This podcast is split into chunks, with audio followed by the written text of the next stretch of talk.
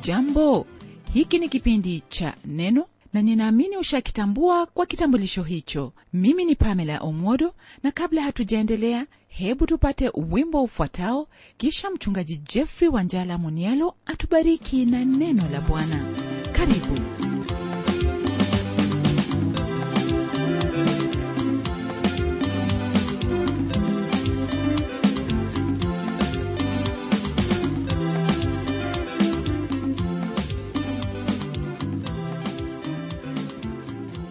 bwana mungu akubariki ndugu msikilizaji kutokana na juhudi yako ya kujifunza neno hili lake kama inavyodhihirika kwa muda huu ambao umeutenga kwa kusudi hili. Nami nakuhakikishia kwamba hili ambalo umelitenda litakuwa la baraka katika maisha yako siyo leo tu bali hata milele. Baada ya kuona maswali ambayo nabii habakuki alikuwa nayo pamoja na jibu ambazo mungu alimpa leo hii kwenye somo letu twaangalia zaidi hilo ambalo mungu alimtaka afahamu somo letu laanzia kwenye aya ya 4 hadi aya ya 12 kwenye sura ya pili ya hiki kitabu cha habakuki. Neno la mungu lasema hivi kwenye aya ya 4 tazama roho yake hujivuna haina unyofu ndani yake lakini mwenye haki ataishi kwa imani yake. Aya hii kama ilivyo ndugu msikilizaji ni mojawapo ya aya ambazo ni zenye umuhimu sana katika maandiko. Aya hii ni kama funguo ya mlango wa kitabu cha habakuki na pia yatupa kutuelewa mafundisho ambayo twayapata kwenye kitabu cha warumi wa galatia na hicho kitabu cha webrania hivyo vitabu ambavyo vyapatikana kwenye agano jipya wapata kwamba aya hii imenukuliwa hasa kwenye sura ya kwanza aya ya 17 ya hicho kitabu cha warumi na kisha kwenye kitabu cha wagalatia yanukuliwa kwenye sura ya tatu aya ya 11 na kwenye kitabu cha webrania yanukuliwa kwenye sura ya 1 aya ya 38 kama ilivyo kwenye aya hii neno la mungu latuletea watu wa aina mbili. Kuna hao ambao wanayo roho ya kujivuna isiyo na unyofu ndani yake na kuna huyo mwenye haki ambaye ataishi kwa imani yake. Kwa lugha nyingine hao wa kwanza ni wale ambao wamepotea katika dhambi zao na hao wa pili ni wale ambao wameokolewa yani wanamwamini mungu wamemtumaini katika yote maishani mwao. Kwa hivyo aya hii yagawanya ulimwengu wote sio kwa msingi ya kabila ukoo au nchi bara au rangi ya ngozi yao bali ni kati ya hao wanaomtumaini mungu na wale wasiomtumaini mungu. Waweza kukumbuka kwamba kwenye aya ya kwanza habakuki alisema ya kuwa atasimama katika zamu yake juu ya mnara ili asubiri jibu kutoka kwa mungu. Jibu ambalo mungu atampa nabii huyu ni hilo ambalo laelezea jinsi ambavyo mungu hujishughulisha na watu mmoja na mwingine hii ikiwa ni pamoja na nchi au taifa pia. Kwa hivyo kwenye aya hii ya nne twapata kanuni kuu sana ambayo mungu hutumia. Neno hili lasema kwamba tazama roho yake hujivuna haina unyofu ndani hali ambayo yaelezea mtu au watu wenye kiburi. Hawa ni wale ambao hujaribu kujitafutia uokovu kwa njia yao wenyewe au kwa maneno mengine ni wale ambao waishi maisha yao na pia watu kama hawa ambao hujivuna ni wale ambao huishi maisha yao kwa ajili ya sasa wakitumia kanuni hiyo ya kula kunywa na kufurahi kwa kuwa kesho hawapo maana watakuwa wamekufa. Naam hawa ni hao watu wasio na lengo lolote maishani mwao hasa kwa habari za yale ambayo yatawapata baada ya kufa kwao. Roho zao si nyofu bali kutokana na kiburi hawawezi kuona hilo hata kidogo. Rafiki yangu mungu kwenye kitabu cha mithali sura ya 14 aya ya 12 amenena maneno yafuatayo kuhusu watu kama hawa akisema kwamba iko njia ionekanayo kuwa sawa machoni pa mtu lakini mwisho wake ni njia za mauti. Ni sikitiko kwamba wengi ambao wapitia njia hiyo hawawezi kuona kwamba wamepotea na kwa jinsi hiyo mwisho wao huwa ni uharibifu. Mara nyingi maandiko hayaneni mengi au kuchimbua kuhusu hali ya wenye dhambi au kwa usawa hao ambao wana majivuno na roho zisizonyofu ila kwenye injili ya luka mtakatifu sura ya 16 twampata bwana yesu akinena habari za lazaro na huyo tajiri. Neno la mungu kwenye sehemu hiyo lasema kwamba lazaro alipokufa alibebwa hadi paradiso kifuani mwa baba ibrahimu. Naye pia tajiri alikufa lakini akienda kuzimu. Alienda kama vile ilivyonenwa kwake yuda iskariote mahali pake. Nawe mpendwa msikilizaji iwapo utaishi kwa jinsi hiyo ya kutojali fahamu ya kuwa wewe pia utaenda kwenye sehemu moja pamoja na wale wasioamini. Elewa ya kuwa hakuna mtu yeyote duniani ambaye alizaliwa bora kuliko mwenzie kwa kuwa sote ni watenda dhambi na tumepungukiwa na utukufu wa mungu. Zaidi licha ya kutaka kutenda hilo ambalo ni jema hatuwezi kwa kuwa asili yetu siyo ya kutenda mema hata kidogo bali hayo ambayo ni maovu. Hilo ndilo walipata kwenye hicho kitabu cha warumi sura ya tatu aya ya kumi na kuendelea ambayo nitakuuliza uisome. Unaposoma maandiko hayo utapata kwamba hakuna mtu awaye yote ambaye ameachwa nje katika hali ya kibinadamu jinsi ilivyo toka kuzaliwa kwake. Mfalme daudi asema wazi kwamba alizaliwa katika dhambi. Ni dhambi hii ndiyo imewafanya wanadamu kuwa na kiburi majivuno na kutokuwa na unyofu katika mioyo yao. Kiburi rafiki yangu ni hali hiyo ya kuona kwamba haumhitaji mungu maishani mwako na ikiwa kwamba utakuwa na uhusiano naye itakuwa kwa masharti yako na kwa njia yako. Nami ni kuambialo ni hili ya kuwa ukiwa na hali kama hiyo mungu atakupinga na kukushusha. Neno la mungu ni wazi kabisa kuhusu kiburi na majivuno ya kuwa wote wenye hali au tabia kama hiyo waelekea katika uharibifu wao. Kiburi hutangulia kabla ya kuanguka. Je rafiki msikilizaji unapojichunguza moyoni mwako na kutazama jinsi unavyotenda lolote lile waweza kusema kwamba upo salama? Au wajiona kuwa upo kwenye kikundi hicho cha kwanza kikundi cha watu wasio wanyofu watu ambao wanao kiburi?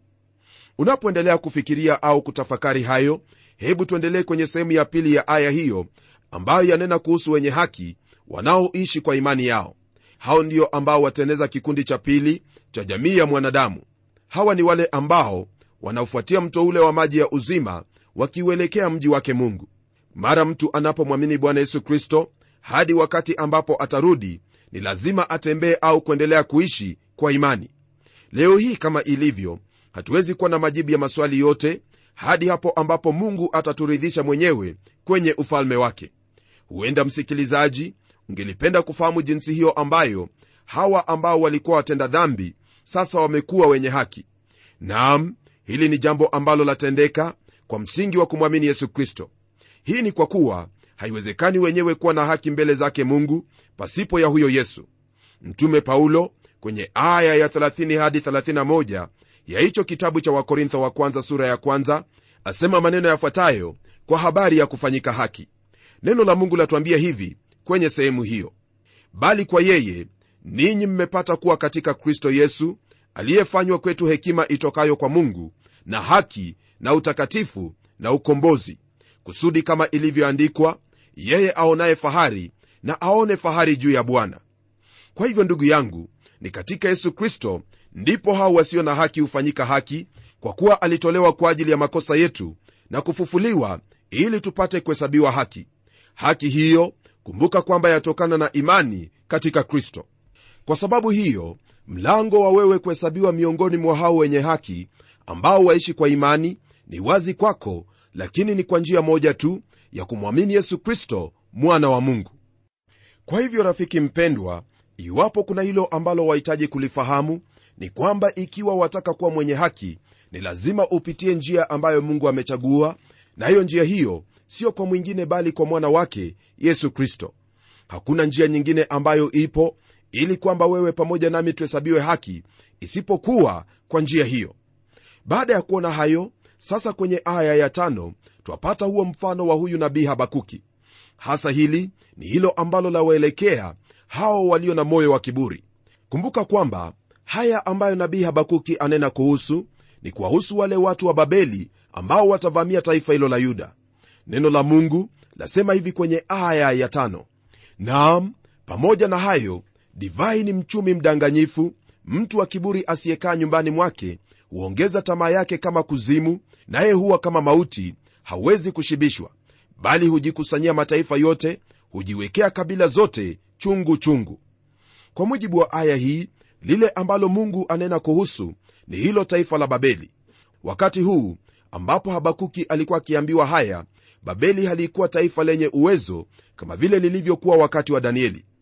Yaonekana kwamba kuna mashtaka juu ya babeli nalo la kwanza ni kwamba walikuwa ni walevi na wenye kiburi na wala hawakukaa nyumbani bali walikuwa na tamaa ya kuendelea kujikusanyia mataifa na kabila za watu.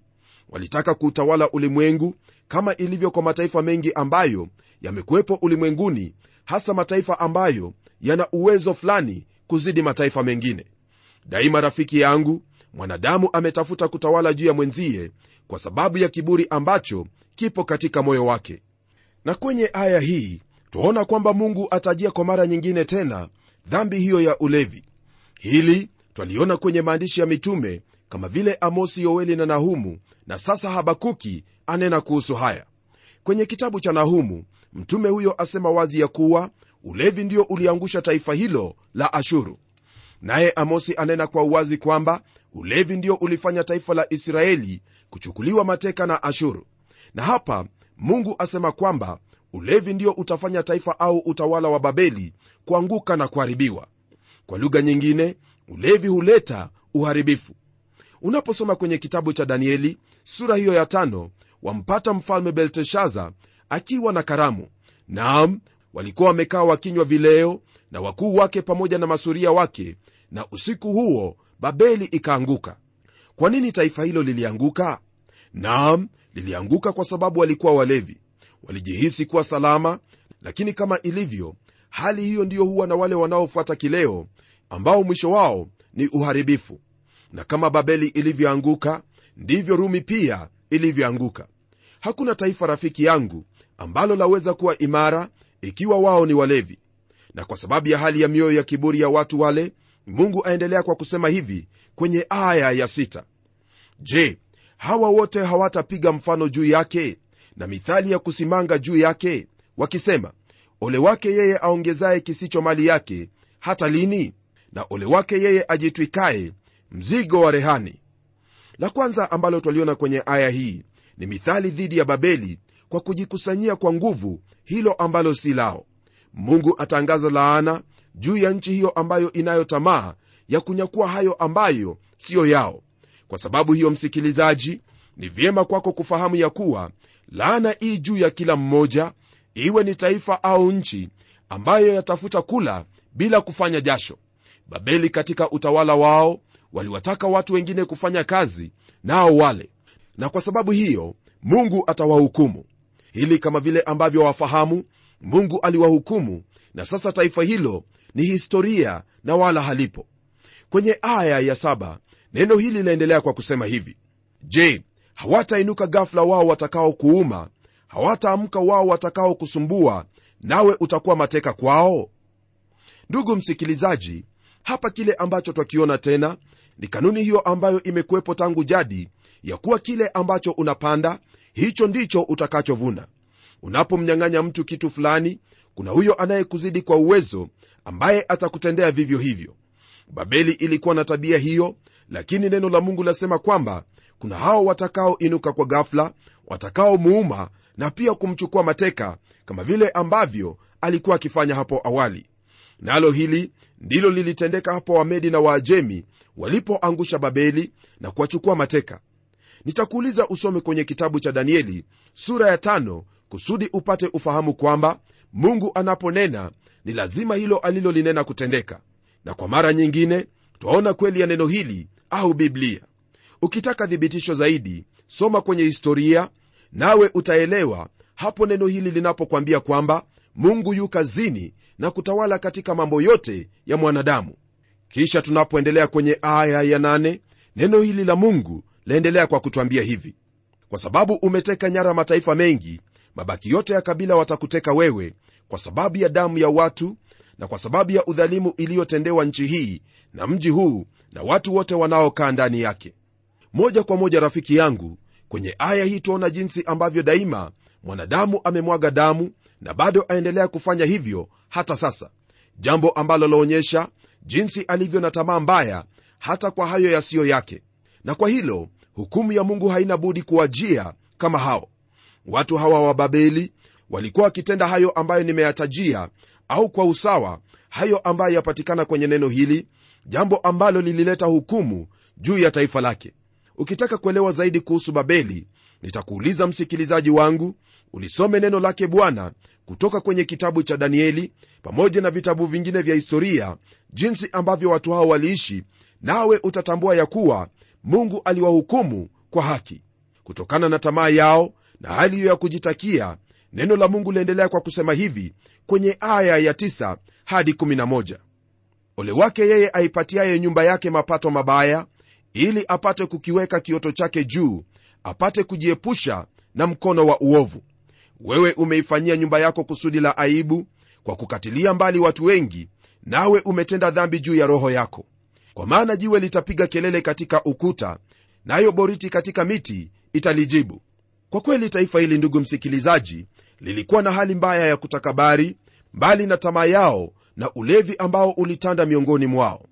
Hayo yote ni yale ambayo mungu ametuamuru tusitende kama watoto wake. Kiburi cha watu hawa kiliwafanya wao kufikiria ya kuwa hakuna lolote ambalo lingeliweza kuwapata. Wao walijiona kama tai ambaye huweka kioto chake mahali pa juu na wala hakuna yeyote anayeweza kukifikia. Lakini kama ufahamuvyo hilo halikutendeka kwani babeli sasa hivi ni mavumbi na ijapoinuka tena itaangushwa kuzimu milele kwa hayo ambayo walikuwa wakitenda walijiletea aibu juu ya nyumba yao ambayo hasa ni hukumu yake mungu iliyomwagwa juu yao. Walimwaga damu ya watu walikuwa wadhalimu wanyang'anyi na wenye tamaa mbaya ya hayo ambayo hayakuwa yao. Hili rafiki yangu lafaa kuwa onyo kwako iwapo waenenda katika mambo kama haya ambayo watu wa babeli walikuwa wakitenda. Wokovu wako au kuacha haya ambayo neno la mungu latuambia tusiyatende haupo katika kujiamini wewe mwenyewe bali u katika kuamini huyo ambaye yaweza kumbadilisha mtu toka ndani ya moyo wake ambaye siye mwingine bali ni yesu kristo. Mwamini huyo nawe utayaona mabadiliko maishani mwako kama vile ambavyo neno la mungu latuambia wazi ya kuwa mtu akiwa ndani ya kristo huyo amekuwa ni kiumbe kipya tazama ya kale yamepita na yote yamekuwa mapya lolote ambalo laweza kuwa la kusumbua maishani mwako fahamu kwamba waweza kubadilishwa tu na huyo ambaye iwaweza kukubadilisha yani mungu aliyekuumba ambaye alimtoa mwana wake kwa kusudi hilo la kudhibiti asili ya kale iliyo ndani yetu asili ambayo ni ya kiburi ya majivuno tamaa mbaya na hata unyang'anyi. Uokovu wako msikilizaji wangu nitarudia tena kwa kusema kwamba haupatikani katika jambo lingine lolote bali katika huyo ambaye yaweza kukubadilisha toka moyoni mwako jina lake ni yesu kristo. Kisha aya ya 12 yaendelea kwa laana hizo ambazo mungu alinena juu ya taifa hilo. Naye alisema hivi ole wake yeye ajengaye mji kwa damu awekaye imara mji mkubwa kwa uovu. Hili ambalo twalisoma hapa rafiki msikilizaji ni jambo ambalo laonyesha jinsi ambavyo utawala wa babeli ulivyojijenga kwa kufanya vita na kwa kumwaga damu iwapo utaangalia katika historia na kuona jinsi ambavyo mwanadamu ameishi hautakosa kufikiri kwamba mwanadamu ni kichaa kwa jinsi ambavyo ameishi na mwanadamu mwenzie. Na kweli ni hii ya kuwa mwanadamu ana kichaa kwa sababu ya dhambi zake asili hiyo ya kutenda maovu kwa kiwango kwamba hawezi kujiongoza katika njia zake. Naam kwa muda mrefu mwanadamu amefikiri kwamba yote ayafanyayo ni haki babeli ilihukumiwa kwa hayo ambayo yatendeka sasa hivi kwenye kizazi chetu. Kutokana na haya ni kweli kwamba hakuna hilo ambalo utatenda kwa uwezo wako hasa uovu na udhalimu nawe ukose kuhukumiwa. Kama ilivyokuwa kwa taifa hilo ndivyo itakavyokuwa kwa mtu yeyote mwenye hali kama hiyo au nchi ambayo ina hali kama hiyo. Je katika hali yako msikilizaji wangu wajiona upo wapi? Na baada ya kujua hali yako utaamua kufanya nini? Jukumu na uamuzi ni wako. Iwapo utaenenda katika hali hiyo ya uovu kujijengea nyumba yako kwa unyang'anyi na udhalimu au kufanya hayo ambayo ni ya haki kwa njia ambayo haina dhuluma hata kidogo.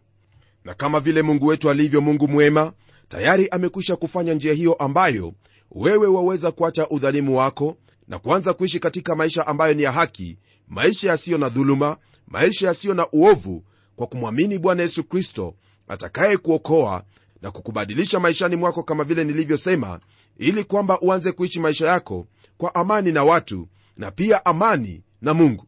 Kwa hili msikilizaji ndipo ambapo mwanadamu anayotumaini la kuishi bila kuhukumiwa na mungu. Rafiki yangu uamuzi ni wako. Aidha utachagua iwapo utafuata njia hiyo ya watu waliojiinua mioyoni mwao watu walio na majivuno au wale ambao wamefanyika haki kwa imani katika mwana wa mungu yesu kristo nao watembea kwa unyenyekevu kama vile ambavyo mungu ataka kutoka kwetu jinsi ambavyo nabii mika anavyosema kwenye hicho kitabu cha mika sura ya sita, aya ya 8 ambayo yasema kwamba ee mwanadamu yeye amekuonyesha yaliyo mema na bwana anataka nini kwako ila kutenda haki na kupenda rehema na kwenda kwa unyenyekevu na mungu wako. Ndugu msikilizaji ni hayo ambayo mungu anataka kutoka kwako nayo na kama vile nimesema utayapata tu mara utakapomgeukia bwana yesu kristo ili akusaidie kutembea na mungu jinsi inavyohitajika. Langu kwa sasa unapoendelea kutafakari habari hizo mimi nitaomba pamoja nawe. Na tuombe. Mungu tena baba wa bwana wetu yesu kristo umetunenea kwenye neno lako kuhusu hayo ambayo yalitendeka kusudi tujifunze na kuyacha hayo yaliyo maovu na yenye kutuletea hukumu maishani mwetu. Namwombea ndugu yangu ya kuwa maishani mwake atatafuta kutenda hayo ambayo ni ya haki hasa kwa kuanzia kwenye msingi kwa kumwamini yesu kristo ambaye amefanyika haki kwetu na kushukuru kwa kuwa haya ndiyo utamtendea anapokutazamia katika yote. Naomba haya katika jina la yesu kristo aliye bwana na mwokozi wetu. Amen. Kama tulivyojifunza rafiki yangu ni dhahiri kwamba mungu ni mwaminifu kwa hilo neno alinenalo naye hulitekeleza kikamilifu naye mwanadamu kama vile ilivyo bado hajabadilika bali aendelea katika kiburi na maovu. Hata hivyo kwa kuwa umelisikia neno hili utaamua wataka kufuata yapi? Je utaamua kufuata hayo ambayo wanadamu hutenda daima hayo yaliyo ya kiburi au lile ambalo mungu ametenda ili ubadilike toka moyoni mwako na kukuwezesha kutenda haki? Naamini kwamba utachagua hilo ambalo mungu amekutendea. Nam tutakapokutana tena kwenye kipindi kijacho tutaendelea kujifunza zaidi kuhusu hayo ambayo mungu atutahadharisha kwayo na yale ambayo ataka tuyatende. Na hadi wakati huo na kutakia heri na baraka zake mwenyezi mungu. Ni mimi mchungaji wako jofre wanjala munialo na neno litaendelea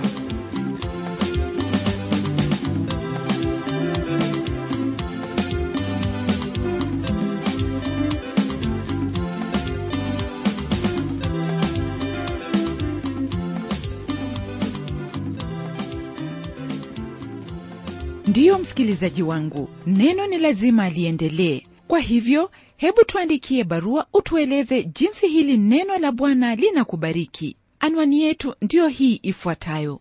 Kwa mtayarishi kipindi cha neno transworld radio. Sanduku la posta ni 21514 nairobi kenya kumbuka msikilizaji wangu waweza kununua kanda ya kipindi hiki ambacho umekisikiza leo. Ikiwa tu utatuandikia barua ili utuambie hivyo. Na hadi wakati mwingine ndimi mtayarishi wa kipindi hiki pamela umodo nikikwaga nikikutakia mema leo. Neno litaendelea